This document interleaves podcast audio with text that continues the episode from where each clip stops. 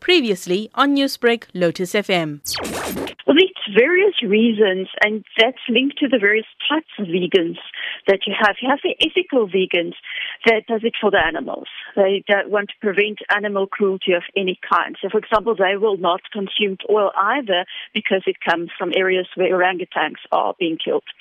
Then you have your environmental vegans. They realize, for example, the same amount of land that produce food for animal agriculture can also be used to produce food for people.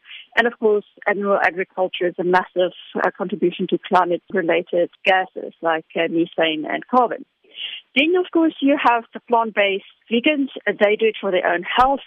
So they, for example, will not eat any of the vegan junk food and just focus on plants themselves. Which areas in South Africa have the most number of vegans? You have your uh, the new vegans or the hippie vegans that you have in Cape Town, Stellenbosch, Johannesburg, and then you have the traditional vegans, which you have in Natal um, and some of the rural areas of South Africa as well, which traditionally do not eat meat anyway because of religious and cultural reasons.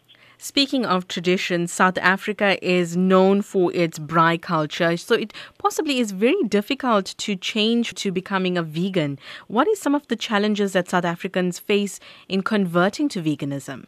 Well, one of the big things is, of course, is the braai culture. Um, you go to any event and somehow they have a way of putting animal products, be that cheese or cream or butter, on everything.